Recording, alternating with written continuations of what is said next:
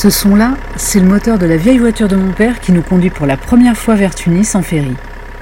L'été s'annonçait plutôt bien, mais pas tellement pour moi, car ma mère, qui redoutait plus que tout mon émancipation, ne manquait pas une occasion de me contrarier. C'est vrai qu'à 20 ans, je rêvais de liberté, mais mon seul véritable acte de rébellion avait été de me payer un séjour linguistique à Londres pour parfaire mes études. Un acte inacceptable pour ma mère, qui comptait bien me le faire payer, en m'obligeant à passer l'été à Paris à jouer la bonne à tout faire de mon grand frère, pendant que le reste de la famille serait en Tunisie. Heureusement, j'étais la petite chérie de mon père, et au moment de démarrer, il m'a demandé de sauter dans la voiture aux grandes dames de ma mère. Une des rares fois où il n'a pas eu besoin de se répéter. Et nous voici donc en route vers Marseille pour attraper le ferry, et après une longue journée de voiture, nous devions encore faire une queue interminable pour embarquer. Alors une fois à bord, pas question pour moi de rester enfermé dans la cabine. Je m'imaginais dans la croisière s'amuse. Je suis donc allé sur le pont profiter du soleil et de la mer, d'un bleu parfaitement méditerranéen. C'est dans ces circonstances que j'ai rencontré un beau jeune homme qui voyageait avec sa famille également. Des Algériens qui, faute de trouver un ferry pour Alger, s'étaient rabattus sur celui de Tunis. Nous avons passé des heures à discuter. Je me sentais belle et je sentais bien qu'il me trouvait belle lui aussi. Mon père, qui avait repéré notre manège, s'était un peu agacé de mon absence et m'avait demandé de bien vouloir rester tranquille. Traduisez, c'est qui ce type? N'oublie pas que tu es sur ce bateau grâce à moi.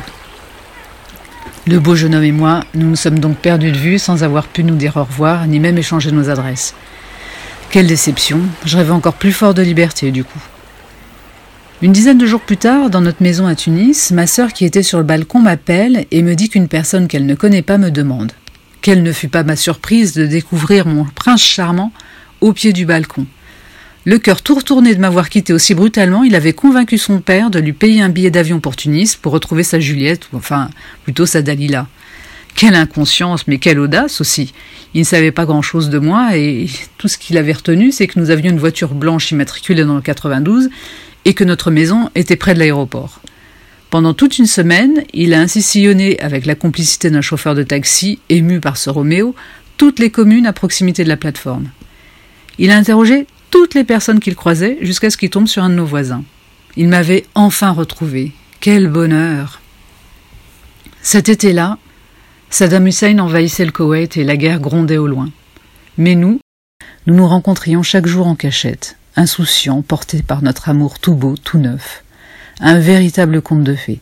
Mais bon, nous ne sommes pas mariés. Nous n'avons pas eu beaucoup d'enfants non plus, car, comme je le précisais un peu plus tôt, j'étais en quête de liberté et j'en avais été un peu trop souvent privé pour lui préférer l'amour. C'était en août 1990. Je ne regrette rien, mais je n'ai rien oublié non plus.